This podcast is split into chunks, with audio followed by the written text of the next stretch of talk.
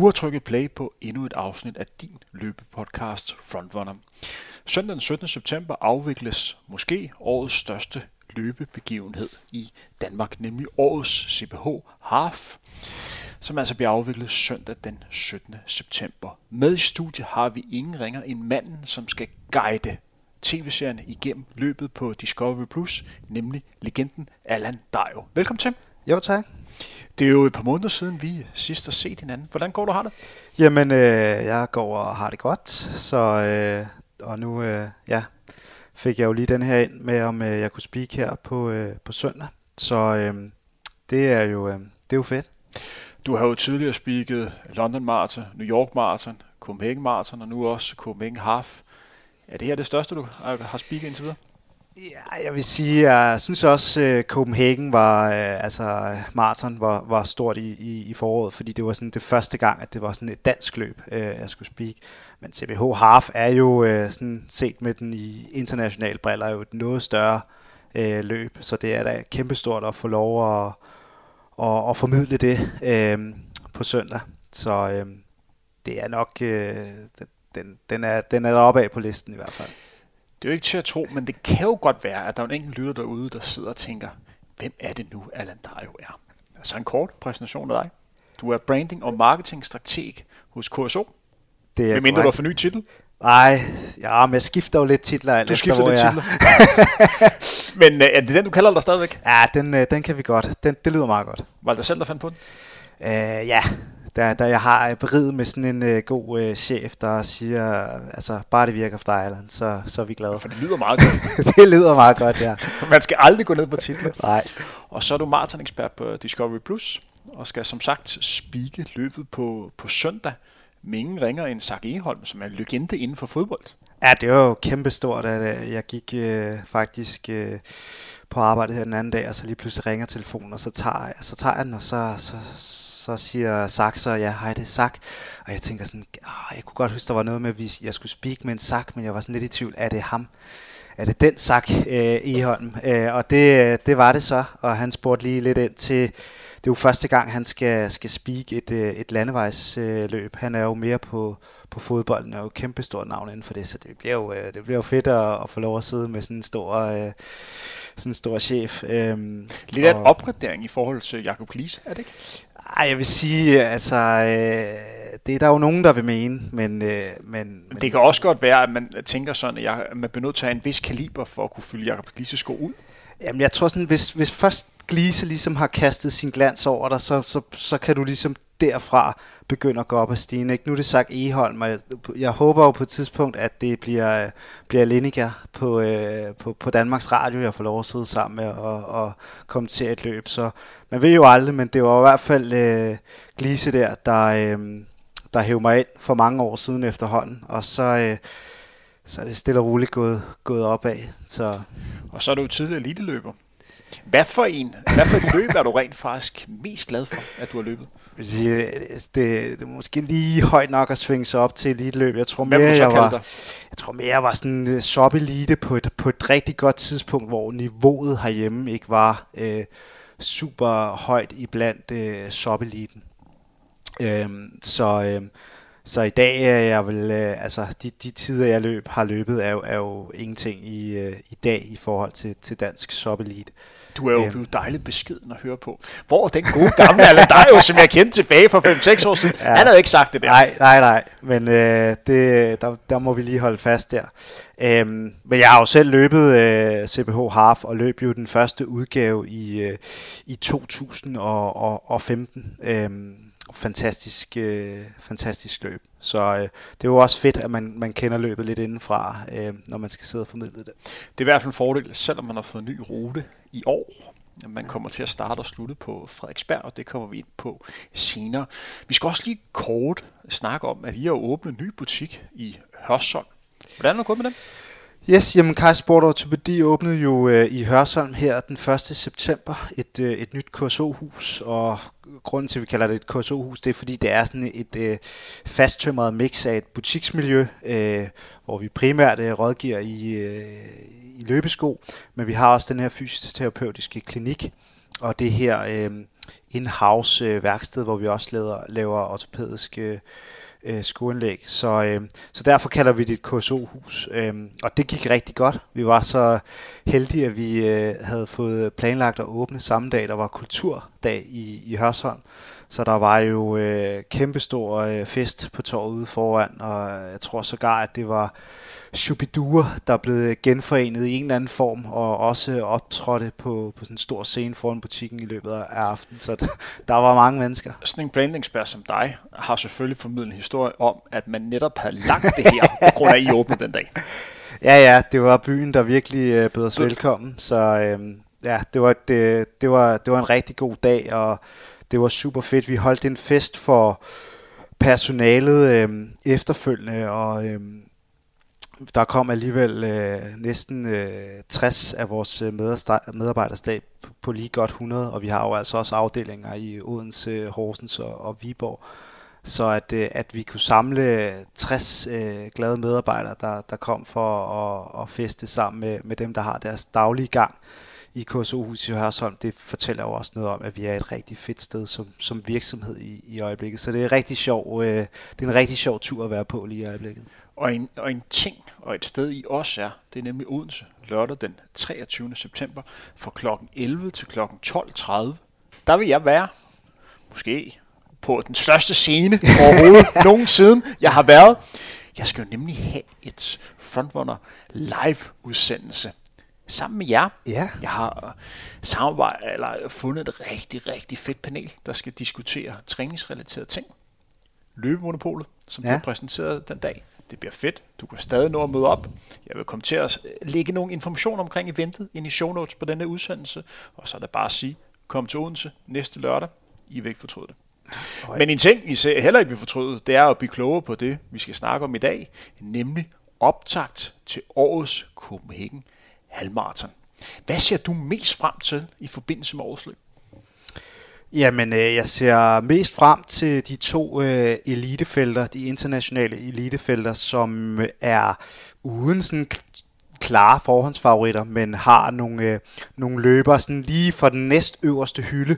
Øh, måske nogen har potentiale til at kunne, øh, kunne slå igennem. Vi har en del løbere, der er et, øh, et ungt sted i deres karriere i, øh, i start 20'erne, som ligesom mangler det her øh, store gennembrud, og det vil jo være dejligt for både løbet og for København og Danmark som løbenation, hvis der er nogle nye øh, stjerner, der kan blive, øh, blive født på gaderne her øh, på søndag. Så glæder jeg mig selvfølgelig også til, til det danske øh, mesterskab og se, øh, hvor, øh, hvor, niveauet, øh, hvor niveauet er i år. Og øh, så er der bare en, en norsk løber, jeg virkelig øh, glæder mig meget til at opleve i, i København. Øh, og der kan vi jo, øh, jo virkelig snakke om et, et ikon og en legende i, i Henrik øh, Ingebrigtsen. Øh, jeg er dog lidt bange for, om han, øh, om han har tænkt sig at løbe de, øh, de 21,1 øh, km i, øh, i speedsuit. Det vil, det vil ikke humor. Men, øh, og kan men, du lige forklare, der kan jo være nogle der tænker, hvad den er det manden snakker Hvad er en speedsuit? Hvad var? Hans løbedragt, kan du forklare? Ja, ja en speedsuit, ja, det er jo sådan en, øh, en dragt, øh, en, en heldragt, øh, trikot, tror jeg, man vil kalde det, øh, som jo øh, i, inden for eliteløb mest øh, er brugt på, øh, på banen, men vi har jo øh, set øh, nogle løbere her de nye år, der også er begyndt at stille op i 5 øh, km landevejsløb i dem, og der er jo der er jo sådan lidt, øh, åh, der skal man altså løbe i, øh, i to del. Øhm, så, og problemet er, at han er jo et ikon, så hvis han øh, stiller op i, øh, i speedsuit, så har han jo øh, en taletid og en platform, der gør, at øh, så anerkender han det ligesom, og så, øh, så skal vi andre jo til at, at indordne os efter det, og det, det, det håber jeg ikke. En kort forklaring på, hvem han er. Lige nu er han jo nok mest kendt for at være storebror til den måske bedste løve, vi har i verden lige nu, i hvert fald når vi snakker med en langdistance, netop Jakob Ingebrigtsen. Men han er jo selv tidligere i Europamester. Han er født i 1991. Han blev Europamester i 2012 i Helsinki. Jeg har tidligere nævnt øh, historien om, hvordan han stod og bankede på op på Nikes kontor op ja. i Oslo, før mesterskabet med ny kontrakt, hvor han sagde, prøv at høre venner, det er det, jeg skal have, når jeg kommer hjem om otte dage for det Europamesterskab, hvor jeg er ny Europamester. Og på det tidspunkt var han seedet som nummer 12. Han var stensikker på, han kom til at vinde det løb, og det gjorde han også. Senere det år, der var han med til OL øh, i London, hvor han kom til øh, finale på, på 15 meter. Der løb han i sin løbedragt, og der sker det. Prøv at gå ind og finde OL-finalen på 15 meter, nemlig dragten går i stykker. Så og det er jo sådan, at typisk, der løber man jo ikke med boxershorts ind under. Så der er noget, der hænger og nede. Og han kigger bare ned og tænker, fuck, jeg er i OL-finalen, jeg holder bare fokus. Så han løber hele vejen igennem, uden at lade sig distrahere det. Der var nok nogle enkelte løber, der var stoppet op der, og slutter som nummer 5 og bliver bedste europæer. Ja, det, er det er fandme klasse. Det er stærkt. Det er stærkt. Derefter så er han så blevet nummer, nummer to til Europamesterskabet en, en del gange. Han har også vundet nogle medaljer indendørs. Og så har man så set hans første øh, lillebror Philip kom frem, og så Jakob Ingebrigtsen. Men han har jo netop nu sat personlig rekord på 3000 meter. Det gjorde han i søndags i, i Zagreb med 7.34 så det er jo mand, der er i form. Han har jo sagt, at øh, hvis han kan løbe under 63, så er han tilfreds. Vi to sad og snakkede lidt om, før vi trykkede play, at det er måske er det største navn, der er stillet op til Copenhagen Half. Og det skal lige nævne, at der rent faktisk er besat verdenskort ved det løb. Det gjorde der tilbage i 2019, hvor øh, Camp World løb. Vi har også haft en Sifan Hassan, eller hans landsmand Sondermoen, som mødte op som øh, Europakortholder på, på maraton. Ja, det, øh, det er et stort navn, og han, øh, han har jo sparket nogle døre ind for sine, for sine to øh, øh, brødre. Han har ligesom øh, taget det, det hårde læs og, og, og vist, hvordan øh, der skal trænes under øh, farmand, der på det tidspunkt har, har, har, trænet, øh, har trænet ham i mange år. Øhm, så øh, han er jo en, en, en, en kæmpe stor figur, og det er jo øh, imponerende, at han, øh, at han stadig finder motivation øh, i at, at gå ud og, og gøre sit, øh, sit allerbedste, når man har to brødre, der på, på papiret. I hvert fald den ene af dem. Ja. Philip er ikke så godt kørende lige nu. Nej, han er ikke egentlig PT, men, øh, men det er fedt at se, øh, og det er lidt spændende at se, øh, hvordan han med hans løbestil, han har en lidt tung og lidt klodset løbestil, vil jeg godt tillade mig at sige øh, Øh, selvom han løber vanvittigt stærkt. Og det, og det, bliver, det er jo altid spændende at se, hvordan øh, kan han omstille det til at, at skulle, øh, skulle holde den i gang lidt over en, øh, en times tid.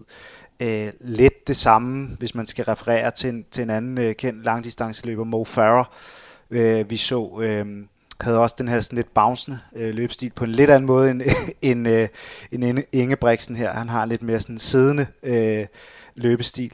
Men, øh, men det er jo spændende at se, hvordan øh, han kan lægge øh, det her øh, banetalent, han helt klart besidder om til at, at løbe langt på, på landvejen. Og så sidder man jo med et eller andet håb om at få lov at se de her Ingebrigtsen-brødre på, øh, på de helt lange distancer. Så det er, jo, øh, det er jo fedt at se, at der er en, der går op og tager øh, halvmarathon-distancen. Skal vi ikke lige snakke to minutter om O'Farrell, som havde sit sidste officielle løb i søndags i forbindelse med Great North Run. Vi snakker om en af de absolut største atleter. Det er en løber, som har vundet seks verdensmesterskaber. Han har fire øh, OL-guldmedaljer. Han har vundet, jeg tror det er sådan noget 14-15 Europamesterskaber. Han har virkelig øh, vundet meget. Han var ubesejret ved et mesterskab og det vil sige Europamesterskab, eller verdensmesterskab, eller OL, i 14 løb. Det var altså 14 løb i træk, hvor han stillede op og vandt. Og han på 10.000 meter var han uslåelig i syv år. Han har også rekorden for den hurtigste sidste omgang på, på en 5.000 meter. Han har, han har splittet på 50-40 på den sidste omgang på en 5.000 meter. Det er vanvittigt hurtigt. Det er en, en løber, som øh, var med til Europamesterskabet. Første gang, jeg selv var med som juniorløber tilbage i 2001. Kæft, jeg kommer til at lyde som en gammel mand. Men det er jo en legende, der er stoppet her.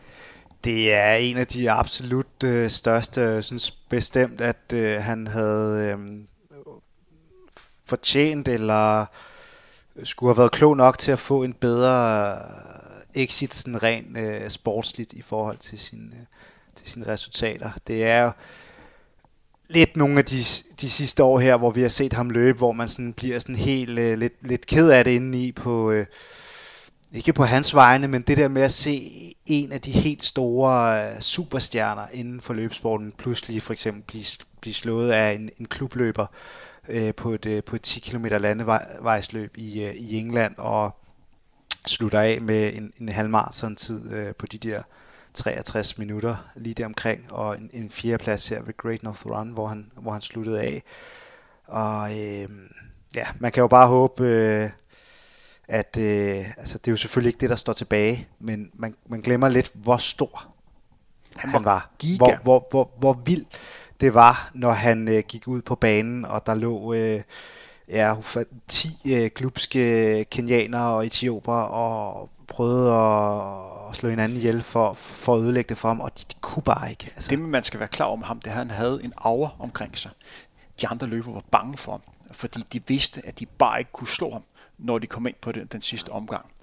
Han, han, det er jo den taktik, han løb. Det var, at han, han lagde sig altid bagerst, og så arbejdede han sig op i feltet, og så var han i front, når der manglede 800 meter. Og så hvis der er nogen løber, som prøvede at løbe, øh, løbe hurtigere, så satte han bare tempoet op. Og på den sidste omgang, der var han altid den stærkeste, og det var den model, han vandt samtlige sin mesterskab på. Det er også en løber, som jeg har trænet en del med i starten af min karriere. Dengang var vi nogenlunde hjemmebyrde. Man kan godt argumentere for, at en af vores karriere udvikler sig sådan eksplosivt, hvor den anden, den anden stagnerer sådan en, en lille smule. Men selv efter han blev sådan en, en kæmpe stjerne, jeg kan huske, at vi var på træningslejr i Sydafrika, øh, og jeg var nede sammen med en anden løber, der hedder Morten, øh, Morten Munkholm. Og så, jamen, vi har begge to trænet med øh, Mo Farah. På det tidspunkt han er verdensmester, og han træner op imod øh, OL på hjemmebane, hvor han meget gerne skal leve op til alle de her britter store forventninger. Og så kommer han, så ser han os, og så tænker hej drenge, hvordan går det? Og så lige pludselig står han og banker på en af dagene, hvad så drenge, vi er med ud og spise, lige få lidt frokost, og vi er jo ingenting i forhold til ham. Og bare det, at han gør det, viser jo bare, at grundlæggende er det bare en, en super flink fyr, der bare rigtig gerne, også gerne vil snakke med dem, som man har snakket med, øh, med tidligere. Så en legende inden for, inden for løbesporten. Og der er vel, øh, altså, udover uh, Usain Bolt, har løbesporten ikke, vel ikke været, været, været tættere på sådan en, altså en, en, en, en superstjerne.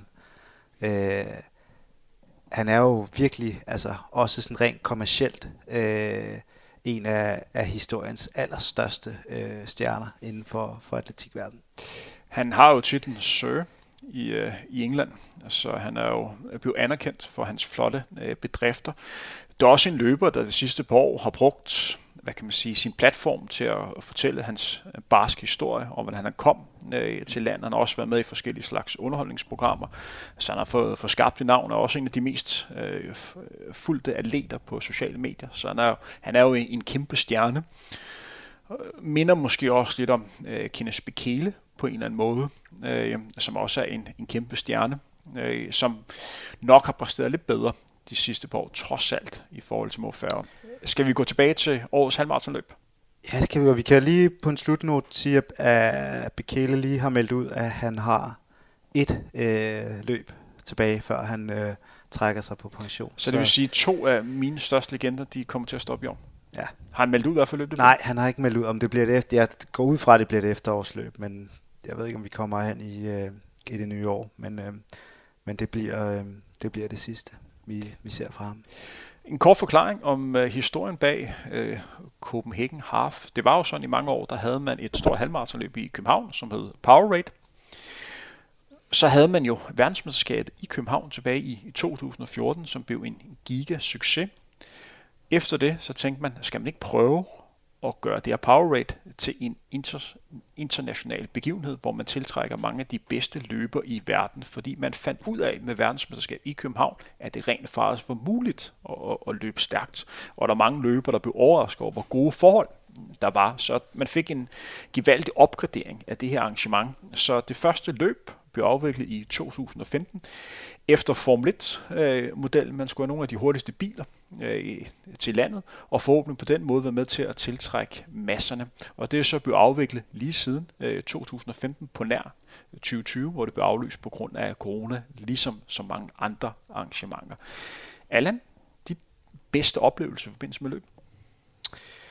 Øh, jamen jeg har, jeg tror faktisk min bedste oplevelse, det var i, øh, det var der i 15, ligesom det, det første løb, der var.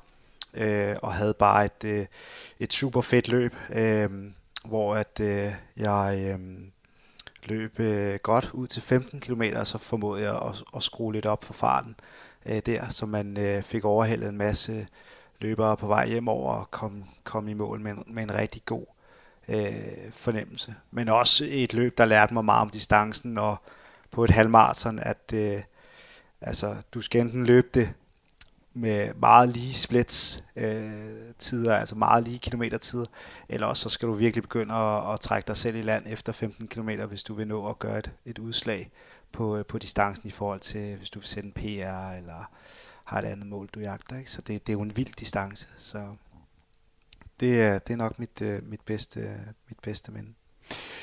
Det er jo faktisk et løb, som har betydet relativt meget for mig. Det er en løb, hvor jeg har mange forskellige oplevelser øh, med. Jeg kan jo nævne, nu kommer jeg jo til at, at sidde og rose mig selv, men øh, jeg vandt jo blandt andet Powerade tilbage i, i 2012. Det var sgu en, en god dag på kontoret den dag. Og så kan jeg huske tilbage i, i 2014, der altså før det blev Copenhagen Half, der kørte den her frontbil, den her speakervogn, og der er Sparta lavet en konkurrence, hvor at man kunne vinde en, en tur i den her bil her. Og løberen, der vandt turen sammen med mig, og så øh, øh, Christian Laugusten, som kørte bilen, det var øh, løberen i dag, som er kendt som Mio, nemlig Martin Ebjerg. Og dengang, der, der løb han slet ikke, der var han bare sådan en lille bitte dreng, der var med på, på det her tidspunkt.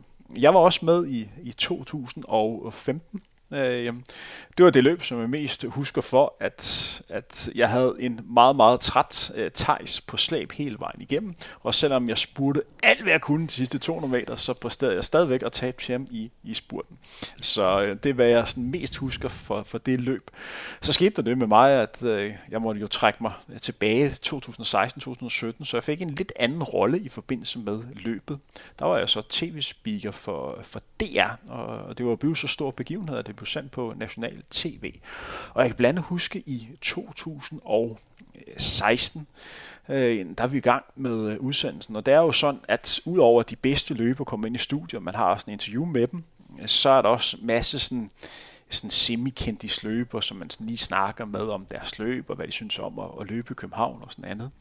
Og så på et tidspunkt, så der er gået 1 time og 45 minutter, eller sådan. så lige pludselig kommer der en, en løber ind i studiet, der står med sit, uh, sit startnummer på, hvor der står Jesper uh, på. Og jeg kigger ned på den der kendisliste og tænker, okay, vi har sådan en eller anden billetdanser, der hedder Jesper, det er sikkert ham, vi sådan skal snakke med.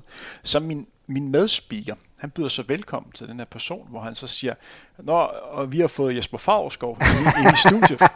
og den her løber her, han, han siger sådan, jo tak, jo tak. Så spørger han sådan, men du var jo med i opløbet og lå og kæmpe om det danske mesterskab. Hvor var det? Hvordan var det? Ja, det var jo meget sjovt, og det er jo, ja, jeg ramte den ikke helt, og jeg var godt nok lidt træt til sidst og andet. Og og jeg står bare og kigger på den der mand, som overhovedet ikke er Jesper Favsgaard. Det kan godt være, at han hedder Jesper, men det er overhovedet ikke der. Så han får flere spørgsmål for, for min medvært. Jeg synes, jeg skal undlade at sige navnet i dag, er det var en, en sjov historie. Og den her øh, løber, Jesper, han bliver ved med at udgive sig for at være Jesper Favsgaard. Han kan bare en karakter. Og han, øh... simpelthen for at få snakket om, hvordan det var at være med til at ligge og kæmpe om det danske mesterskab, og hvordan det har været undervejs øh, på ruten og andet. Og jeg sidder og tænker, hvor fanden siger han ikke? han ikke er Jesper Favskov. Hvorfor går han med på den her? Så sker der så, at uh, Thijs Neihaus kommer ind i studiet, for han skal sådan interviews efterfølgende, og han ser sådan, han kigger sådan på mig, og sådan tænker, hvad, hvad fanden sker der her? hvad, hvad fanden er det i gang i her? og så øh, spørger så min medvært, Nå Henrik Thiem, vil du sætte lidt ord på Jesper Favskovs løb? Og der er sådan et tvivl. Skal jeg køre videre på den, eller skal jeg udlevere min medvært? Ja, de, I, er kommet, de, I kommet langt hen i, i løgnen, kan man sige. Hvad har du gjort her? Jeg, jeg, havde, jeg havde tænkt, øh, jeg havde kørt videre på den. Det jeg så gjorde her, det var, at jeg tænkte, jeg bliver nødt til at stoppe det her. så jeg siger til ham, ham Jesper, øh, jamen, prøv at høre, vi to kan godt blive enige om, at du ikke Jesper Fagerskov. Hvor han siger, jo, det skulle ikke nok. jeg er Jesper Fagerskov. så han, han går så stille og roligt ud, og min, min medvært der, han går sådan helt ned med fladet. Det var bare, han begynder at bare, lige pludselig, der bliver han sådan bare, bare grebet og siger nogle knap så pæne øh, kloster sådan efterfølgende, så man lukker sådan lige kort med øh, ja. for det. Det var øh, efterfølgende er det jo bare en, en rigtig, rigtig sjov historie. Men det er utroligt, at man bare møder op, og så bare snakker med på den. Jamen det med, han er jo gået i, øh, altså han, øh, han formentlig så er han måske til at starte med overhørt øh, Favrskov, og så sker der jo det, jeg, jeg kender lidt selv fra, øh, faktisk fra, fra KSO, det vil være nogle år siden, hvor vi havde nogle... Øh... Har I også haft nogle falske personer? Nej, men det, det er lidt det samme, fordi at så har vi haft nogle møder med nogle, øh, med nogle svenskere fra for eksempel, øh, det kunne være øh, Brooks, et, øh, et mærke, Og så har jeg siddet til nogle øh, møder, hvor at der så er blevet aftalt, at vi bare snakker, du ved, nordisk, altså svenskerne snakker svensk, danskerne snakker dansk. Og så kommer du i gang med sådan en møde, og så får du ikke sagt tidligt nok i mødet, at du ikke forstår en skid svensk. Og problemet er, at hvis du kommer lidt for langt hen i mødet, så kan du jo ikke lige pludselig sige, øh, kan vi ikke lige tage det på engelsk? Fordi jeg, jeg har ikke forstået noget af, hvad vi har snakket om de første 10 minutter. Og problemet er så efterfølgende møde, og møde efter det, der, nu, nu bliver ligesom, nu bliver du nødt til at blive i forestillingen om, at du godt kan svensk. Ikke? Og det er, jo, det er jo der, hvor uh, det er jo det, han er havnet i. Han har, øh, han har lige pludselig så han, nu kan jeg ikke, nu kan jeg ikke trække det tilbage, nu må jeg køre den fuldt ud. Det der, så, det, der så skete efterfølgende, det var, at selve løbet blev lagt op i deres arkiv efterfølgende, så man kunne sidde og se det. På nær lige to minutter, som blev kottet væk. Det skal så lige siges, at min, øh, min kære medvært øh, i dag faktisk er en rigtig, rigtig god speaker og ekspert og, og gør det rigtig, rigtig godt. Alle kan lave en fejl en gang imellem, og der er mange løber, man skal holde styr, øh, styr på. Året efter, i 2017, var jeg tilbage igen. Det var det år, hvor det startede med at være helt fantastisk løbevejr. Det var helt suveræne forhold. Jeg kan huske, at jeg stod og sagde, at det her det er en rigtig god dag at have en god dag på. Der blev løbet vildt hurtigt. Så lige pludselig, efter en time og 28 minutter, så lød der et kæmpe bang. Og jeg tænkte, fuck mand, rører der en bombe nu, hvad det sker? Og så 10 sekunder efter, så begyndte det bare øsregn. Det regnede helt ekstremt. Og så gik tv af. Alt gik bare. Så vi var bare ude af, af tv'et. Vi kunne ikke speak videre på det. Det der skete, det var, at lynet var gået ned. Det var simpelthen så voldsomt uvær, som jeg nogensinde har prøvet, og jeg kunne bare se de her løber, der kom ind med sådan noget massiv havl, ja. der bare var. Og det mest groteske var, det var, at det startede ved trianglen, og så ned til målområdet, og der lå simpelthen så meget vand, så man valgte simpelthen at annullere løbet. Og man fik også set, hvor svært det er at annullere løb, når det først er startet. Men det var helt grotesk og, fuldstændig ekstreme, øh, voldsomme scener der. Jeg kan øh, lige lægge nogle, nogle billeder op på nogle af mine private kanaler, hvis man gerne vil se det. Men det var godt nok øh, vildt værd. Det var vildt. Jeg kunne faktisk huske, at jeg sad, øh, var også kommet i mål, sad i eliteteltet Øh, det for, den, for den danske øh, elite havde øh, sit, eget, øh, sit eget telt. Jeg kan faktisk ikke huske, om det også var internationalt. Men der sidder vi jo efter øh, løbet, og, og der begynder de der tordenbrag også at, at knalde igennem, og folk bliver sådan, man bliver faktisk sådan, man bliver ret utryg, fordi man ikke er sådan, det er voldsomt vejr. Øh, indtil jeg tror, det var Asser, øh, som øh, folk i, i, i løbeverdenen øh, vil, vil kende, der, der begyndte at sidde og filosofere over, at hvis nu lynet øh, slog ned i teltet, og alle øh, de danske eliteløber døde, hvem, hvem vil så kunne vinde øh, DM næste år? Fordi vi alle sammen var samlet inde i det der telt, og det bragede jo bare løs, og det var, det var meget skægt, hvor at, øh, der, der gik sådan lidt, øh, man, man skulle langt ned på, på startlisten for at finde ud af, hvem, øh, hvem der så kunne være potentielt øh, dansk mester, hvis, øh, hvis øh, det skulle være ude med Det er en skarp samtale at sidde og have, mens det hele bare brager derude fra. Ja, ja. Der sad man der og tænkte, den er billig til salg DM til næste år. det, og det mest groteske var den her dag, det var, at løbere, som lå i tidsrum 51 til 200 på Almarta, som er en rimelig stor gruppe, de har faktisk solskinsvær hele vejen igennem. Ja. Øh, så, så de kom mål og bare tænkte, hvad fanden er der sket her? Folk snakker om en eller anden lille regnvejr. Hvad fanden er det for noget drøb, der er kommet? Men det var helt vildt den dag. Det var helt vildt, ja. Lad os gå lidt videre til, til 2018. Der kommer lidt historie gennemgang her det var jo samme dag, hvor Kipchoge satte verdenskort i øh, Berlin. Den her dag, der sad jeg og fik æren for, for det, jeg skulle prøve at styre, hvad for nogle tv-billeder man fik med som tv-seer. Så jeg sad inde i sådan et uh, rum, hvor der var ni kameraer i gang, og så skulle jeg så sidde og prøve at vælge, okay, nu er det sådan relevant at sidde og fokus på det. Lidt det samme, som nogen der gør for dig øh, mm. på, øh, på søndag. Det var sgu lidt en opgave. Det, der også skete den dag, som jeg faktisk synes er en meget sjov historie. Undskyld Tejs, det kommer til at gå lidt ud over dig nu. Fordi efter det her løb her, der mødte jeg jo Tejs. Han var med i løbet. Og han fortalte om, at øh, en anden stor løber med, der også har hollandske gener, og stiller op for Holland, nemlig Sifan Hassan var med. Hun satte, øh, jeg tror hun satte det europæiske rekord, i hvert fald øh, det løbsrekord den dag. Og Thijs snakker om, at han undervejs blev hentet af, af, af Sifan Hassan, og hjalp hende undervejs, så hun kunne få denne rekord. Det vil simpelthen ske op og være har. Så sagde jeg, Thijs, det er sjovt, du lige siger det, fordi jeg har rent faktisk også set dit løb. fordi det var fokus på det, og det var ikke det, tv-billederne viste. De så en Tyson og prøvede forgæves og prøvede at følge med her, Sifan Hassan, og bare blev sat og prøvede igen at kunne komme op, men du kunne ikke. Hvor Tyson kiggede på mig, var der nogen, der så det? det kom ikke med på tv-billeder, men det var historien. Året efter, der blev der selv sat verdenskort i øh, København. Det var Kamvora, der løb fuldstændig sindssygt 58.01. Der var jeg tilbage i, i løbsvognen. Jeg kan huske de første 10 km, der var sindssygt blæsvær. Det var simpelthen, det blæste så meget, at cyklisterne nærmest ikke kunne følge med Kamvora. Så meget blæste. Og prøv at tænke på, at man stadigvæk kan sætte verdenskort og bedste notering ved 15 km. Fuldstændig absurd. Ja, men jeg kan godt huske, fordi der, det var nemlig lidt sjovt, at der var nemlig rigtig mange øh, fra, fra eliten og sub-eliten, øh, der, der sådan bitchede lidt over, at det var svære vejrforhold. Øh, og så, så står man bare øh, og kigger på, på, på resultatlisten og tænker, altså, der, der blev sat verdensrekord. Nu er I, det kan I ikke. Det, det kan I ikke komme og sige. Diskussionen stopper lidt der, når der er sat verdenskort. ja, så har det været, så har det været gode forhold. og det var også øh, der, hvor at Nike lancerede den nyeste version af øh, Vaporfly. Det var et par uger før, at øh, Kipchoge løb under to timer det officielle løb. Du spikkede blandt andet, ikke? Det løb dernede i Wien. Var du ikke med på det? Jo, jo, jo, ja. jo i, i Wien jo. Ja, det var et, øh, et, et, øh, et par uger før det. Det var også der, hvor jeg lagde mærke til, at Kipchoge begyndte at drikke hver tredje kilometer. Det er meget usædvanligt, at man på halvmarathon drikker øh, hver tredje kilometer. Så man har åbenbart set fra Nikes side, at det, det havde en effekt, og det må man sige. Han løb øh, godt nok øh, godt. Jeg har også været med de senere på aften funktion, men skal vi ikke gå i gang og snakke om selve årets løb? Vi har fået ny rute. Vi ja. starter og slutter nu på, på Frederiksberg. Man starter med at løbe ned af Gamle Kongevej, og så slutter man så op af Frederiksberg Allé. Det vil sige, at den sidste kilometer går op af det måske mest legendariske bakke, hvis man kan tillade sig at sige det, i København. I hvert fald set med løbe- og cykelbriller, fordi der er nogle store begivenheder, som er blevet afviklet der. Men det er jo stadigvæk en rigtig, rigtig hurtig rute. Hvad tror du, at den nye rute kommer til at betyde for årets løb?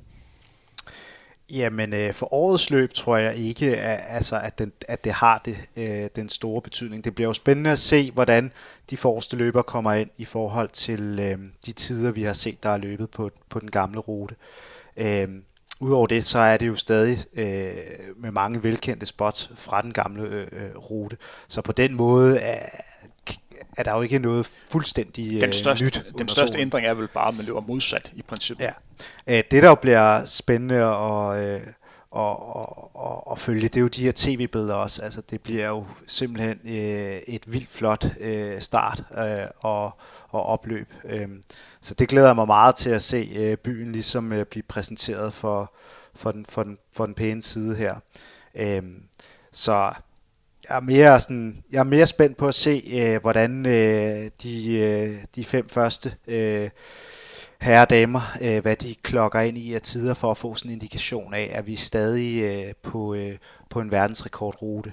Og grunden til, at man har valgt at flytte øh, starten her, jamen, det er jo også et ønske om øh, fra Spartas side, altså løsarrangøren, øh, i fremtiden at kunne øh, øh, have endnu flere øh, løbere til start. Jeg tror, man har snakket om 30.000 til, til næste år. Der, der er 25.000 til start i år. Så der er jo også noget i forhold til logistikken der, at det er nemmere at få, øh, få sendt den afsted og komme til og fra øh, på, på Frederiksberg. For jeg sidder og kigger på, på ruten nu her, de første 5 km. Det ser godt nok hurtigt ud. Ja. Er du gal, mand. Du starter med at løbe en lille smule ned ad bakke af Gammel Kongevej, så ned ved Søerne. Drejer du op ad Godthåbsvej, så løber man ind ad Nordre Fasanvej, og så kommer ud på, på Nørrebrogade. Det er hurtigt, mand kæft et hurtigt stykke. Hvis du også er en lille smule heldig med vinden, så kan man altså komme, komme lidt for land. Det er en racerbane, det her. Normalt har man jo ligget og kæmpet med vinden mellem øh, 10 og 15 km ude ved, øh, ved fisketorvet og derude. Øh, og det kan jeg da selv huske har været øh, øh, et, et svært element, hvor at du måske har kunne holde den samme øh, pace øh, de første 10 km, så har du kommet ud og virkelig øh, skulle kæmpe for det fra 10 til 15 øh, og så har, har vinden ofte vendt lidt igen øh, på, på, på de sidste seks. Men, men der har altid været sådan lidt et, øh, et farligt øh, element der fra 10 til 15. Det ved jeg ikke, om du selv kan huske fra, fra de gange, du har, har løbet det. Øh, så, øh, så det kan vi håbe, at, at, at vi kommer udenom, øh, via man har valgt at, at vende ruten det er jo der, hvor løbet typisk begynder at blive hårdt på en halv maraton. Og det man også har set, det er, at der jo plejer at være modvind øh, nede ved Fisketorvet. Øh, Kalvebod Brygge, og det er jo 4-5 dage, der er modvind dernede. Vi sidder ikke så langt herfra, hvor vi sidder på, på Islands Brygge. Øh, så, så, så det er jo positivt, at man har vendt den om. Lad os håbe, at vinden ligger, som, som den plejer. Men det viser jo bare, at det man også gerne vil det her, øh, hvad man gerne vil med Copenhagen Half, det er, at man vil rigtig gerne have en rute, som er sindssygt hurtigt. Ikke kun for de bedste løber, men også for, øh, for de næstbedste og, øh, og for nybegynderne. Det er et sted, hvor alle har mulighed for at kunne, kunne løbe nogle, nogle gode tider. Det har man jo også set øh, alle årene. Man kan virkelig løbe stærkt på, på denne rute her. Så, så det, bliver, det bliver spændende at se. Der er jo en del, der også snakker om, hvor meget det kommer til at betyde, at den sidste kilometer går op ad bakke. Øh, jeg tror personligt ikke, det kommer til at betyde særlig meget. Jeg tror, at når man sådan kan se målet øh, længere fremme, så tror jeg, det danner så meget andre linjer, man nok skal komme op af den, den sidste øh, stigning. Og værre er det trods alt ikke. Øh, så så må det ikke, at langt de fleste godt kan komme op af den lille hældning, der er på, på den sidste bakke. Oh, det, det tænker jeg. Hvis vi kigger hvis vi kigger frem mod en anden begivenhed, som er 14 dage øh, ude i fremtiden. Der er nemlig verdensmesterskab i det, man kalder et gadeløb. Et, et nyt arrangement, som bliver afviklet for første gang. Jeg tror, det bliver afviklet i Riga. Og det er altså øh, weekenden omkring den, den 1. oktober, hvor man om lørdagen har mesterskaber, eller verdensmesterskaber i, i gademile, gade 5 km og så halvmaratonløb. Og der sender øh, Danmark et hold, ligesom som mange andre øh, lande gør. På en 5 km, og en mile betyder det ikke så meget, at man løber 14 dage før, men det gør det øh, på en halvmarathon. Det er svært at præstere så tæt på hinanden. Man kan godt løbe en halvmarathon, men du kan ikke øh, brænde fuldstændig igennem. Hvad kommer det til at betyde for, for det arrangement, at vi har verdensmesterskab om, om 14 dage? Jamen det, man kan sige, i forhold til, øh, til løbere, der er jo nogle løbere, der formentlig har, har sat nogle prioriteter her, i forhold til, hvad det er, de satser på. Øh, og er det et, øh, et verdensmesterskab, øh, der er, er vigtigt, eller er det måske at sætte en, en hurtig tid? Altså ved mesterskabsløb typisk, jamen der er det ikke øh, der, hvor du nødvendigvis kan gå ud og få de øh, mest gunstige forhold for at løbe øh, en, en personlig rekord, eller øh, hvor at, øh, at ved Copenhagen øh, Half, jamen øh, der har du større chance for at finde felt og, og komme ud og løbe, løbe hurtigt, fordi der ikke på samme måde kan gå, øh, kan gå taktik i den som ved et, øh, et mesterskab. Øh, så øh, man kan sige, det er, det er lidt, hvad det vil betyde også i forhold til DM-løberne, hvor mange der går efter en hurtig tid, og hvor mange der så går efter at prioritere det danske mesterskab. Så jeg, er ikke, jeg har ikke sådan helt et øh, entydigt svar på det. Man kan i hvert fald se, at der er nogle af de bedste kvinder, som har fravalgt øh, jamen Copenhagen har for, øh, for at satse 100% på, øh, på verdensmesterskabet. Men de herrer, som der skal løbe, de stiller jo op nu på søndag. Blandt andet Jakob Simonsen skal jo løbe begge to, og det skal Christian Ockels også øh, løbe. Så det bliver jo spændende at se, hvordan deres prioritet øh, kommer til at være. Jeg har prøvet at løbe to halvmaratonløb inden for, for 14 dage. Den er lidt svær øh, lige at ramme. Der er noget, der sådan hedder nedtrapning, og hvordan skal man træne sådan mellemperioden. Det, øh, det skal man lige balancere. Jeg tror også begge løbere og lidt også fokus på, på maratonerne senere, så hvor meget kan man tillade sig at gå ned i træning.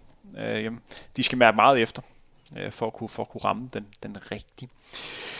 Skal vi kort snakke om favoritterne til de danske mesterskaber, inden vi sådan har fokus på de hurtigste øh, løber i, i selve løbet.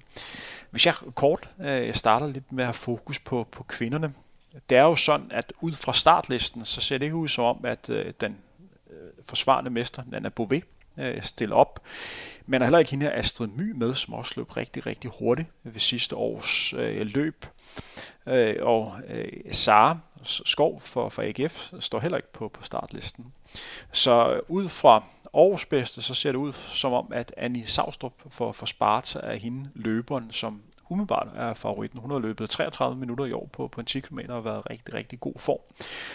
Løber, der kan, der kan tro hende, kan det være hendes holdkammerat, holdkammerat for Sparta, Marie Mørk, som har et niveau omkring 4,35 på, på en 10 km. Så er der en, øh, en Monique øh, uh, Malenburg for, for 1900, som ikke har løbet halvmarathon uh, før. i hvert fald øh, i det officielt øh, løb. Jeg kan ikke finde tider på, men man har løbet 16.40 i år på, på en femmer, hvis man gør det, så er man også niveau til at kunne løbe op på, på halvmarathon-distancen, og så har du Stine Schøning for, for Indbo øh, Running, som løb rigtig godt til det danske mesterskab på, på maraton i forbindelse med Copenhagen Half og løb øh, 2.45 der. Hun har en ambition om at prøve at løbe 1.17.30 ved det her mesterskab. Hvis du gør øh, det som dansk kvinde, så er du også øh, langt fremme. Og så derefter er der en del kvinder, der ligger på sådan 1.18-1.19, der på en god dag måske kan løbe endnu hurtigere, som umiddelbart ser ud til at være et forholdsvis åbent øh, kvindefelt. Og det man også skal være opmærksom på, øh, især med kvinderne, det er, at tiderne til DM starter, når startskuddet lyder. Så, øh, og det, så hvis du starter lidt længere nede i feltet, så er der altså det antal sekunder efter fra starten af. Og det er simpelthen for, at man gerne vil have, at den første danske kvinde, der kommer over øh, målstregen, er også dansmester. Ja. Man oplevede for et par år tilbage, hvor at det ikke var den første løber, der lå over stregen, som har løbet den hurtigste tid. Ja. Øh, og det er sådan en lille smule bøvlet. Hvis vi har fokus på, på herrene, så har vi den forsvarende mester, Jakob Simonsen, øh, til start, som også er, er dansk mester på, øh, på maraton. Så har vi den danske mester på 5.000 meter og 10.000, eller 10 km, øh, Michael Jonsen, øh, som lige har sat nye personlige rekord på 5 km. Det er Jakob Simonsen i øvrigt også. Så har vi Mikkel Dahl med, øh, og hans holdkammerater, øh, Michael, øh, Michael Jensen og Rune Bækgaard. Rune Bækgaard meldte jo tidligere ud, at han sådan lidt trappede ned rent elitemæssigt, men jeg kan jo se, at han stadigvæk træner, i hvert fald også for, for cykle en hel del. Og det er jo sådan, at det nok tager lidt tid, selvom man ikke løber så meget, før at formen bliver, øh, bliver dårligere, så må det ikke han stadigvæk kan præstere på, på nogenlunde øh, niveau. Så har vi Martin Ebjerg, øh, Christian Ockels, og så har vi en interessant start i Thijs Neuhoffs, som har vundet det danske mesterskab på halvmarathon en, en del gange. Han har haft et rigtig svært 2023. Hvor står han henne i år? Det bliver spændende at se. Så har vi selvfølgelig også Omar med, som lige har løbet verdensmesterskabet i, øh, i, på maraton i Budapest, hvor mærket er han. Øh, det løb, han kan tælle med holdmæssigt, men altså ikke individuelt, fordi han ikke er, er, er dansker. Hvem tror du, at den ligger til for herrene? Ja, men jeg er nok lidt øh, konservativ anlagt øh, i forhold til det. Jeg tror, at det bliver en, øh, en Jakob Simonsen, der, øh, der napper øh, den.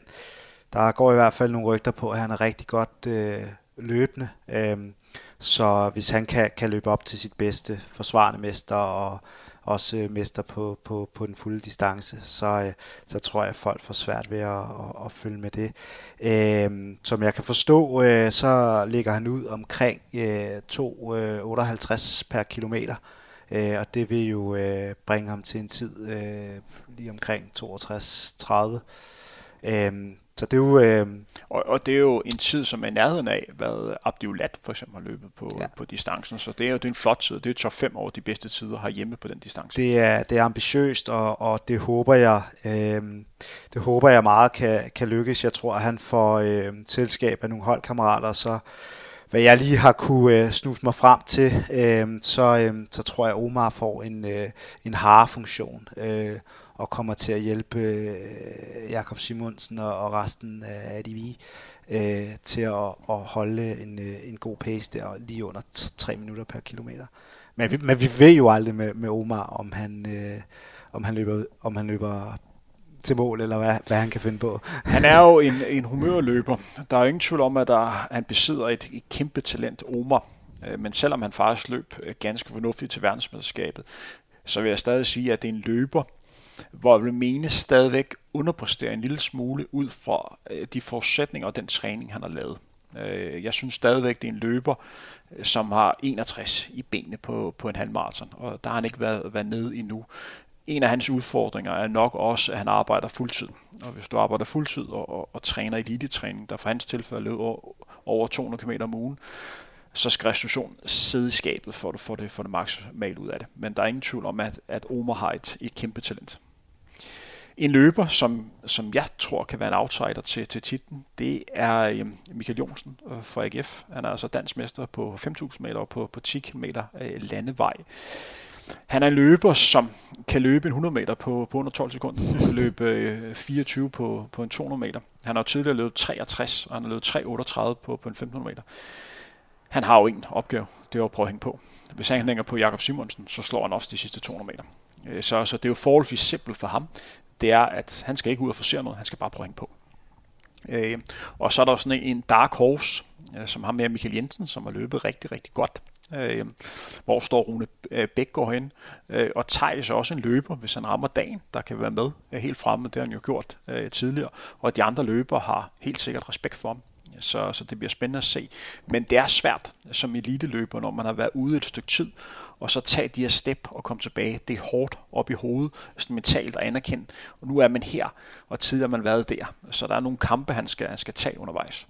Ja, og også det her vende tilbage til lige og, og, og omstille hjernen til, åh ja, det er sådan her, det foregår, når vi har løbet 18 km på en halv marathon. Øh, så, så har kroppen det sådan her, og det skal man også mentalt øh, lige kunne vende sig til. Men jeg håber jo meget, at han, øh, at han, øh, at han kommer tilbage og... Øh, og få lagt det her skades øh, helvede bag sig. Han øh, er stadig en, en, en løber, der har ikke har, øh, har fuldendt sit potentiale på, på maratondistancen, så det under jeg ham virkelig, øh, at han får, øh, får mulighed for. Men øh, øh, han er heller ikke helt ung længere, så, øh, så der skal ske noget øh, nu her.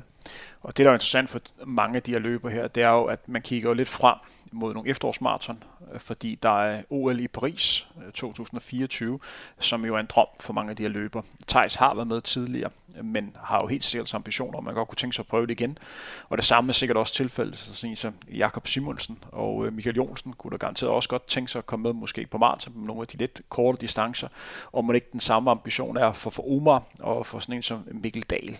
Øh, og det kan jo også være Rune Bækgaard for eksempel. Lige pludselig han tænker, det er det spiller. Lad mig give det en, en chance øh, til. Personligt, og det er intet imod AGF-løberne at gøre, for de gør det rigtig, rigtig godt. Men det kunne faktisk være meget rart at få en, en dansk mester, som ikke stiller op for AGF. Øh, fordi AGF har stort set vundet alt, hvad der er ved at vinde af nationale titler inden for det sidste år. Og det er intet med det at gøre. Jeg kunne bare godt tænke mig, at der var en anden klub, der fik lov til at vinde, for lidt at bryde den her dominans. Og så er det vel... Øh så Mio, en Martin Ebjerg fra Sparta, Martin Ebjerg, der, skal, der skal, skal, der skal, gøre en rigtig god dag. Han, han mangler også et, øh, et rigtig godt løb. Altså, han, det mangler han. Det er ved at være nogle, øh, nogle sæsoner siden, hvor han sådan virkelig har haft, øh, haft tur i den. Øh, så han har, han har brug for en fed oplevelse. Og det, det interessante ved det her mesterskab, og det interessante der også har været, når det har ligget øh, i forbindelse med CBH Half, det er jo, at øh, der er de bedste forudsætninger for, at man øh, både kan, kan, kan vinde øh, en, øh, øh en, en titel i en, en første, anden eller en tredje plads, men man kan altså også løbe rigtig stærkt, fordi at der er et stort felt af internationale løbere omkring en. Og hvis man kigger på sådan startlisterne, jamen, så er det jo altså øh, løbere fra, fra 58 til, til 63 minutter. Det er ligesom derindefra, når vi snakker elite og, at der er rigtig, rigtig mange øh, spændende løbere med. Så man kan blive båret, øh, båret frem øh, af, af niveauet. Det, man har gjort i år, og det er også noget, I helt sikkert kommer til at fokus på i jeres kommentering, det er, at du har lavet sådan en indbyrdes landskamp, øh, hvor at, jeg tror, Norge og England og garanteret også andre lande sætter, sætter løber til, som man ligger og konkurrerer sådan indbyrdes. Og det synes jeg er positivt, fordi der er man med til at gavne niveauet blandt de, de bedste danskere. Fordi der har været nogle år, hvor man godt kunne argumentere for, at det her er det bedste for de, for de danske løbere, fordi hvor meget får en dansk løber med, som der ligger løb 1.02, 1.03, ud af, at der er løber, der ligger under 10. Udover at de på nogen måde, nu skal jeg passe på, hvad jeg siger, bliver en lille smule udstillet, at der trods alt er et, stadigvæk et niveau op til, til, til de bedste løber. Vil det ikke være bedre for dem, at det var dem, der var øh, frontløber, og det var dem, der fik shine ved at komme først ind? Til gengæld er det også rimelig målbart, hvor man ligger i forhold til de bedste løber. Ja, så man bare sige, altså til, til, til dansk løb, jamen der får du bare ikke større mulighed for at sætte en hurtig tid ind til CBH Half, og det så samtidig er, er DM, det er, jo, det er jo en overvejelse, man må gøre sig, men hvis man kigger sådan løbsmæssigt på det, jo, så ville det jo være sjovere at se en dansk øh, frontgruppe og en, øh, en, en kamp om, øh, om, om mesterskabet der, øh, hvor at nu vil det jo blive, øh, Øh, blive blandet med, med udenlandske løber, man også skal forholde sig til. Øh, men, men for niveauet, så tror jeg, det er, det er rigtig fint. Og for den scene, der ligesom bliver sat, og den bevågenhed, der er omkring løbet, så tror jeg også, at de danske løbere synes, at det er, det er meget fedt. skal have fokus på øh, dem, der nok kommer til at være de første, der løber over målstregen på Frederiksberg Allé. Lad os starte med kvinder. Og det, man skal være opmærksom på på kvindernes halvmarathon, det er, at man opererer med to forskellige slags verdenskorter. Man opererer med en verdenskort, der bliver løbet i et rent felt, det vil sige, hvor både mænd og kvinder løber samlet, og så har man en i et rent kvindefelt. Det, der er relevant her, det er en, en verdensrekord, som er løbet i et blandet felt, og den er altså på 1.02, jeg tror det er 51 Gidei øh, løb for et par år tilbage. Jeg tror det var i 2021 i forbindelse med Valencia Halmarathon. Lad os bare slå det fast. Den bliver ikke slået med årsløb. Det er absurd øh, hurtigt. Hvem har du øh, kigget på, når vi har startet med, med kvinderne? Jamen, der er jo øh, egentlig tre kvinder, der skiller sig ud ved at have løbet under de her 66 minutter, hvor at vi er, vi er virkelig tæt på, øh, på, på et verdensklasseniveau.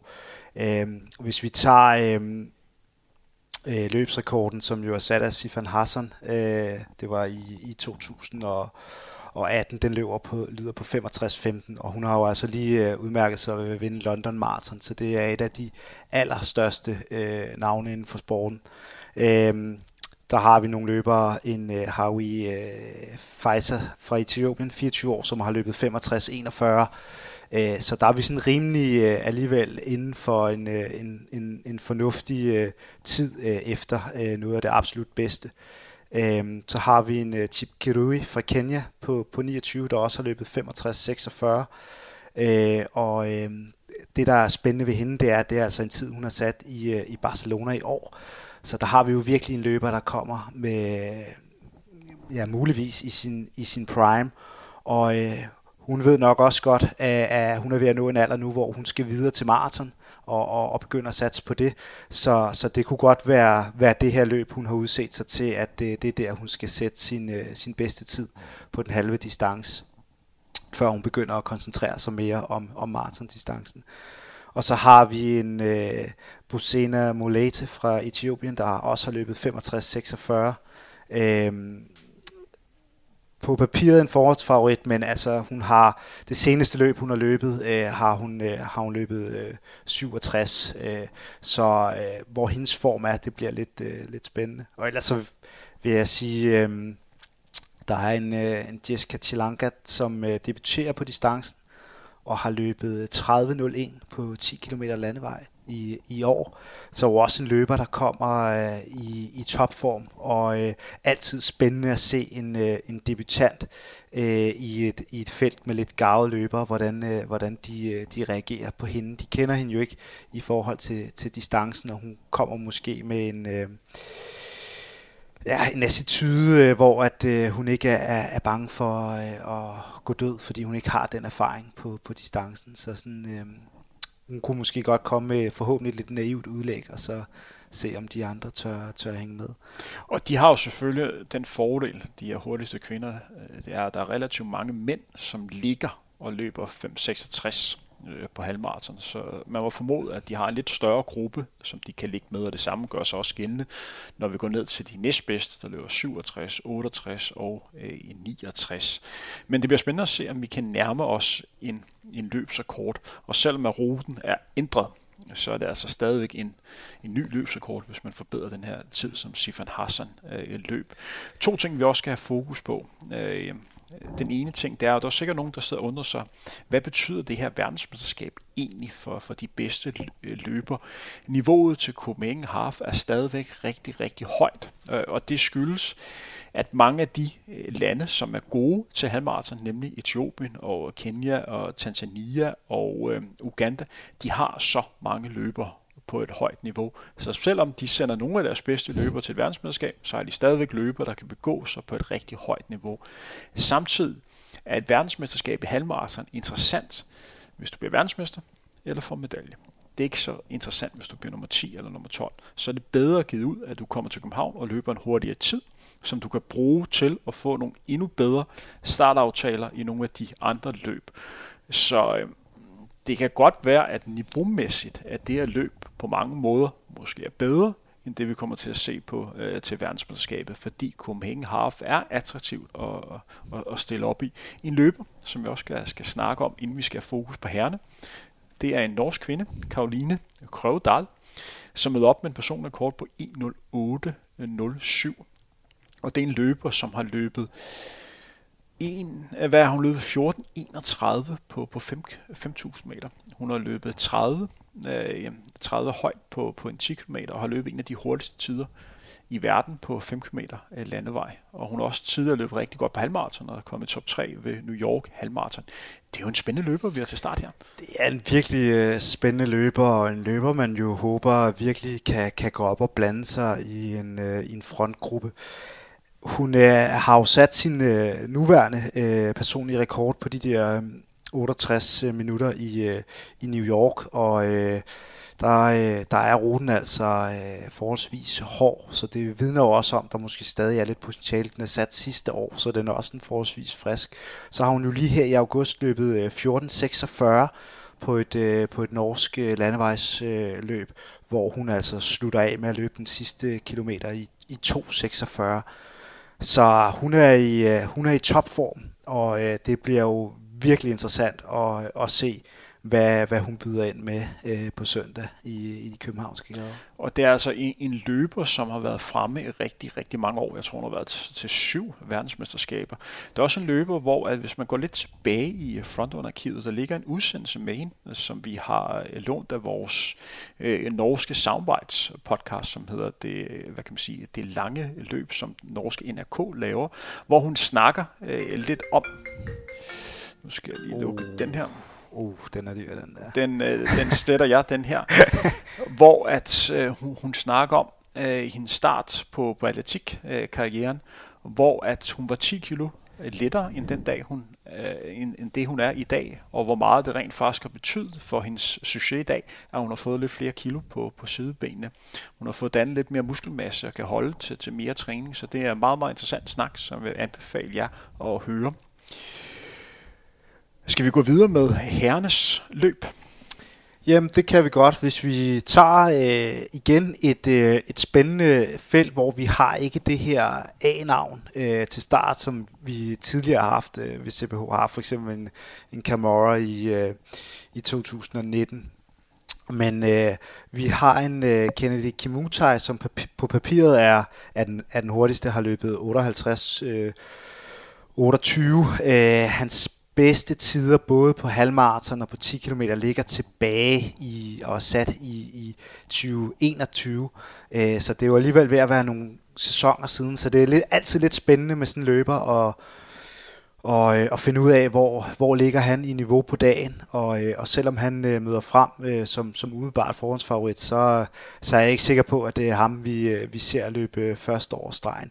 En anden spændende løber, øh, Bernard Kovic fra Kenya, 35 år. Øh, hans bedste tid er, er 59.10, sat helt tilbage i 2012. Det betyder jo sådan, at han umiddelbart ikke er specielt øh, relevant, men det er han så alligevel, fordi han vandt jo faktisk øh, Hamburg Marathon i år i en imponerende tid på 2.04.09. Så, øh, så det synes jeg bestemt gør ham, øh, gør ham interessant. Så har vi en Bravian øh, Kiprop, fra, øh, fra Kenya, som har løbet øh, 29, to, øh, 59-22, og den er sat i Berlin i år. Så der har vi igen øh, tale om en, øh, om en løber, som altså er på, øh, på, på toppen øh, i øjeblikket, og øh, vil formentlig gerne ud og banke nogle øh, sekunder af, af den tid. Og så, øh, så kan vi jo håbe, det lykkes, så han fremover satser mere på København end på, på løbende i, øh, i, i Berlin.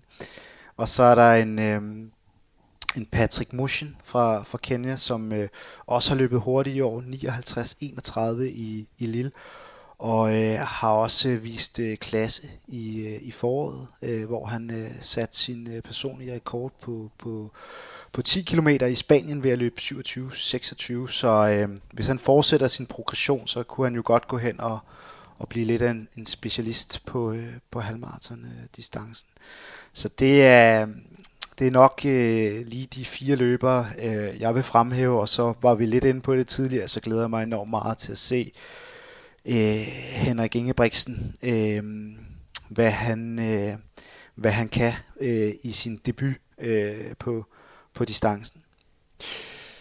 Der er jo ni løber, som møder op med en personlig kort på under den her magiske øh, time.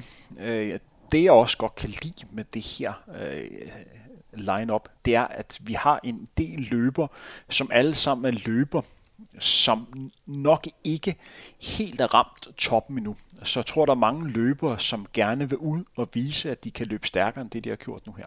Så jeg forventer et løb, hvor der bliver lagt virkelig hurtigt, øh, øh, hurtigt for land. Og vi kan sagtens langt hen i løbet ligge øh, til en sluttid omkring de her 58 rent. Det tror jeg faktisk er meget sandsynligt, at der er mange af de her løbere, som vil gå efter det. Fordi det er løbere, som er i form, og som er vej frem, og ved, at Copenhagen Half er et, et godt sted at, at, at løbe hurtigt. Vi har en verdenskort, som Jakob Kiklimo øh, har på 57-31. Så hurtigt kommer vi nok ikke ned, men vi er godt kommet i nærheden af den her løbsrekord på 58.01, som vil være en, en fantastisk uh, tid. Det tror jeg ikke er helt usandsynligt, især hvis uh, vejrudsigten holder det, som den lover nu her, hvor det faktisk ud til at være ganske fornuftige uh, løbeforhold. Og det er fordelen ved at have, have løber med, som er på vej frem og måske ikke er de her sådan helt store etablerede øh, stjerner. Så bliver det altid interessant at se, hvor mange løber, der løber under øh, timen. Jeg tror, at øh, vi får over 10 løber under øh, de her 60 minutter. Og det vil jo også igen sætte løbet på, øh, på verdenskortet som en af de absolut hurtigste øh, gadeløb. Men det bliver jo spændende. Det er jo også noget, øh, vi vil have fokus på øh, på Discovery Plus øh, på søndag. Øh, du nævnte selv tidligere, at, at de første 5 km ser øh, ekstremt øh, hurtigt øh, ud. Og øh, skal de ned og løbe omkring 58, jamen øh, så, så skal de igennem 5 km porten på, på de her 13 minutter og 45 sekunder. Øh, og det, øh, altså, det... Bare lige for at understrege, hvor hurtigt det er. Vi snakkede om Michael Jonsen, som er en af de største favoritter til at blive dansk mester. Han har lige sat personrekord på 5.000 meter men nogenlunde den tid. Og det er altså de bedste løber, der løber det fire gange i træk, plus en lille chat til sidst. Det er vanvittigt. Ja, det er vildt, og det er jo også derfor, man skal komme ud i gaderne og, og, og, og se det her øh, øh, løb, fordi at øh, det er så imponerende at se, når den her frontgruppe øh, kommer løbende. Og det, man bliver mest imponeret over, det er faktisk hastigheden. Det er, hvor, øh, hvor kontrolleret og, og roligt øh, det ser ud. Øh, så det er jo fuldstændig fantastisk øh, syn, og, og noget af det, jeg glæder mig mest til, det er jo selvfølgelig at, at se øh, de forreste løbere løbe over Dronning Louises bro, hvor vi har den her kæmpe en bro øh, zone. Så øh, det, det, det, det plejer altid at være et, øh, et, et virkelig godt udstillingsbillede for, for dansk øh, langdistanceløb, øh, når vi får de her fantastiske billeder. Så, øh, så virkelig, øh, altså er man, øh, er man på Sjælland øh, i København, jamen så, øh, så mød op og, og få en på opleveren. Så der er to muligheder, eller tre muligheder, man kan være med i selve løbet, hvis man kan nå at få et startnummer, der er godt nok udsolgt. Man kan se det og høre det øh, med dig på Discovery Plus, eller møde op i de københavnske gader. En ting, som I, kære publikum, hvis I vælger at møde op i gaderne, gerne må have huske på, det er en opfordring til at anerkende det ekstraordinære. Vi har altså nogle verdensklasse løbere, som løber i Københavns gader. Nyd, at man får muligheden for at kunne se det. Man skal ikke tage for givet, at man kan se nogle af de absolut bedste løber i vores hovedstad. Så det skal man anerkende og give dem en stor klap øh, med på vejen. Det sætter de også pris på. Er der ting her til vejs ende, som du synes, Allan Dejo, vi lige skal komme ind på? Nej, ikke udover om vi lige skal have sådan han, han afklaring med, øhm, altså hvis, øhm, hvis Henrik Ingebrigtsen stiller op i det her speedsuit. Det gør han. Øh, det er jeg sikker på. Hvad, hvad, er, det, hvad er din øh, personlige holdning? Er vi øh, på vej øh, ned ad en sti, vi ikke skal ned af, eller er det fedt? Jeg kan faktisk godt lide det, fordi Henrik Ingebrigtsen, han er sig selv hele vejen igennem. Vi snakker også med løber, som stiller op til indendørsmesterskaber med solbriller. Han gav, den gav han os, og han gav os også øh, overskægget, ikke? Uh, han har jo sparket, har jo sparket virkelig mange døre. Han har sparket mange døre. Plus, at jeg har set ham, hvordan han har, ja, nu er han jo på gift, men jeg har oplevet, hvordan han charmede damer i sin yngre alder. Ja. Vil du høre, hvordan han gjorde det? Det vil jeg gerne. Så jeg har set ham i action efter øh, forskellige løb, hvor han går hen. Jeg tror måske, han har forskellige taktikker, men det har han i hvert fald prøvet med de her norske jenter, gik hen og sagde, kunne du ikke godt tænke dig at komme med i det norske seriefilm? Så skal du bare kysse med mig. det kan jeg bare godt lide. Ja, det, det kan jeg godt lide. Men det er jo, det åbner også bare for en dør, uh, Tim, fordi at så, øhm, altså hvis vi skal drage en anden parallel. Før 2017, hvor mange øh, majors øh, løb er blevet vundet af en løber med korte tights. Før 2017. Ikke nogen. Nej. Der var det ligesom, du ved, split shorts, trøjen, singlet ned i bukserne, ud over stepperne. Ikke, ikke meget mere. De fleste løs op med bare tær i, øh, i skoene. Så kom øh, øh, Kipchoge. Kipchoge. Øh, Og Mo Farah. og Mo Farah også, ja. De tager så øh, tights på, og det bliver fedt. Og man kan bare se, der er flere og flere løbere, der begynder at løbe øh, i tights, og der er flere store løb, der bliver vundet øh, i, øh, i tights. Du laver også øh, skiftet fra splits til, til tights. Så ved jeg ikke, om Kipchoge han får en eller anden bonus af Nike for os at løbe med, med sleeves, altså de her øh, ærmer, man ligesom kan tage på. Men der er nogle visse regler der. Der er jo, at når man kører med de her halve tights, øh, som er jo utrolig federe på. Jeg har dem stadigvæk, og, og, og jeg tager dem på, når jeg skal ud løbe stærkt. Øh, stadigvæk også med de korte shorts, split shortsene. Det er jo sådan nogle, man kun skal på, når man skal løbe stærkt. Man skal ikke have sådan nogle korte shorts eller halve tights på, når man skal ud og jogge. Det ser kikset ud. Så skal man have store shorts på. Hvis man løber hurtigt, så skal man have split shorts på, eller de halve tights. Hvis man bare skal ud og trille en tur, så skal man have længere shorts på. Ja, det, det der er jeg faktisk ikke helt enig. Jeg er enig med, med, med split shortsen, og øh, kan man godt gemme Man kan til... ikke ligge og jogge en tur i, i badetempo for en, og så løbe i singlet og split shorts. Det ser kikset ud. Det gør det. Ja, det er rigtigt, det vil jeg sige. Uh, det, det kan man ikke, men du kan godt have, have en, øh, en løs t-shirt øh, på, og så, øh, så tights, og så, og så jogge. Øh, det mener jeg sådan set øh, er stadig er, er inden for, for rammerne. Men jeg er ret i, skal man ud og, og, og, og jogge en 5 km morgentur, så, så, er det ikke, så er det ikke nødvendigvis split shorts, man skal gøre det i. Det værste, jeg ved, det er jo, når man skal ud og løbe en tur med nogen, og der er så nogen, der møder op i det, jeg kalder altså for badshorts.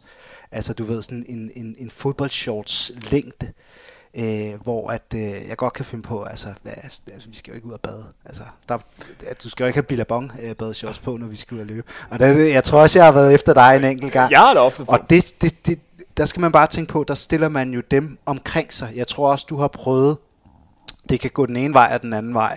Lad os sige, at man skal ud og løbe en tempotur øh, en februar. Det er minus øh, 2-3 grader. Så møder man op i lange tights. Øh, man har måske en jakke på, man, øh, man smider i depotet, og så har man øh, en, øh, en midlayer på, eller man har en t-shirt og, og sleeves på, og så løber man, og så er der altid en. Der er altid en, der møder op i singlet og shorts. Og så løber man måske 3-4 gutter der, og så ham, der har løbet op, ja, har mødt op i, øh, i øh, singlet og shorts, får jo alle andre. Får jo hele gruppen til at, at, at ligne nogle øh, idioter.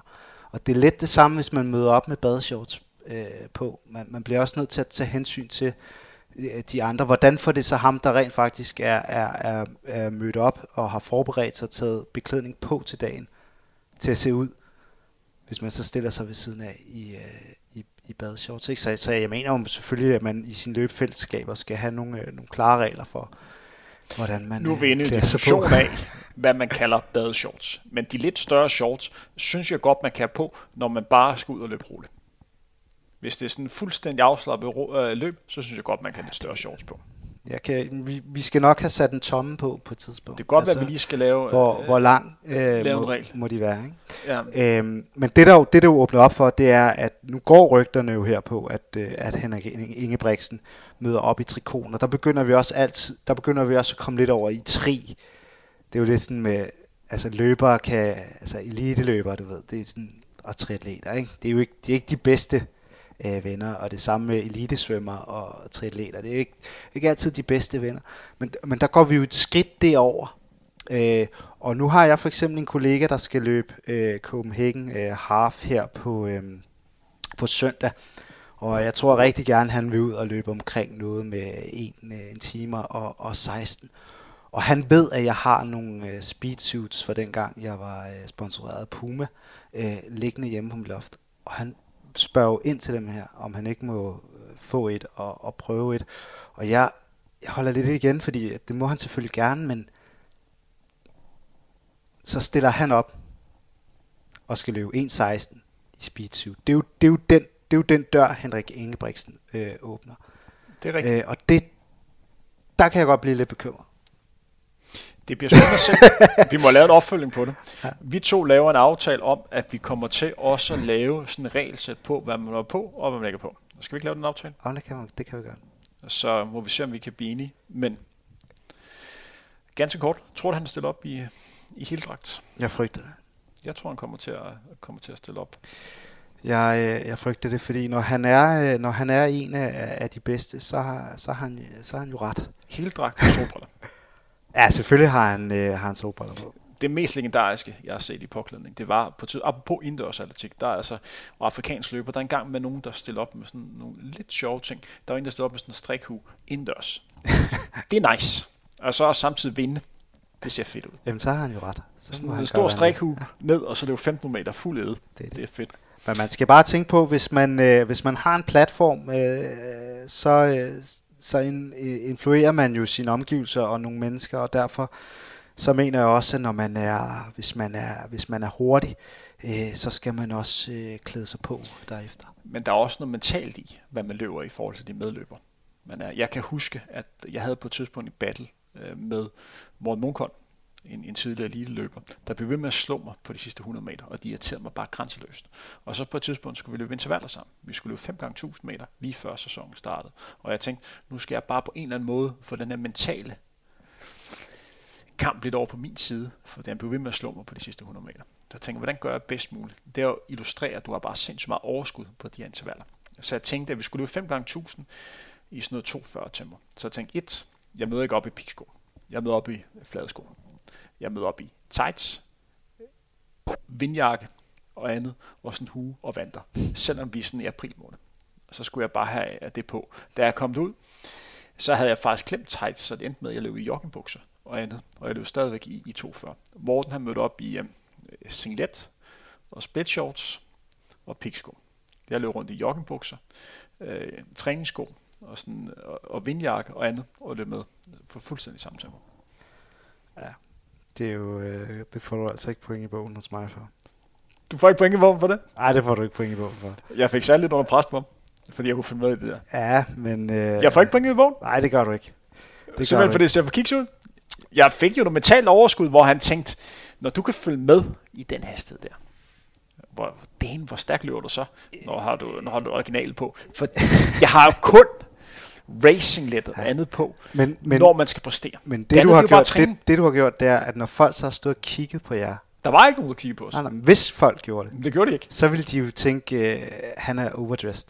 Ham den ene. Det ville jo så være Morten, der ville, der ville komme til at ligne en idiot. Ja, det var det, der var en mening. og det, og det, det kan jeg ikke acceptere til det, det kan jeg ikke acceptere. Jeg skulle det mentalt over for min tid. ja, men det er noget andet. Det er det sportslige. Men det, det andet, det kan, jeg, det kan jeg ikke acceptere. Fordi vi, vi kom efter, og, og jeg må lige sige, at jeg havde faktisk stor respekt for Morten, men vi snakker om en løber, hvor vi på gange havde været, for eksempel vi havde været til Bislett Games, så skulle vi 3000 meter mod hinanden. Og så ville vi en aftale, at vi sådan skulle trække en omgang hver. Og forstå på den måde, at Henrik Thiem, han trækker syv omgang, Morten trækker de sidste 200 meter, når vi kommer mål. Hvor jeg så spørger for helvede, havde vi ikke en aftale? Ah, men Thiem, jeg var lidt træt. Jeg kunne komme op hvad, hvad, men du har kraft nok til at spurgte fra på de sidste 200 meter, din hund. Ja, men det er jo sådan, det er. Det er jo, øh, det er jo, det er jo Så på en eller anden måde, så skal jeg jo prøve at lave comeback, og sætte ja, lidt noget pres. Det er, det er rigtigt. Øhm, det er rigtigt. Men, øh, men jeg, jeg køber den stadig ikke. Du køber den stadig ikke? Nej, du... Øh, du... Jeg tabte den her. ja, det gjorde du. Det gjorde du. Stort den der. det kan være, at jeg kan vinde noget andet. Skal vi lukke øh, stille og roligt ned? Jamen, øh, det, øh, det synes jeg, vi skal. Og øh, undertegnet Henrik Thiem vil gerne sige tak til dig, Allan Dario, som skal spike Copenhagen Half nu på søndag for Discovery Plus, fordi du har lyst til at være med i denne optagsudsendelse. I stort tak til jer, øh, lyde til jer, kære lytter, fordi I har lyst til at høre med. Rigtig god træning derude. Vi høres ved igen meget snart.